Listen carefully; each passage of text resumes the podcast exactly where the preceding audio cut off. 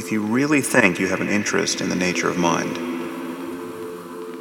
if you really have the courage of your convictions, well, then just take five grams of mushrooms in the dark, and you'll see how much you didn't know.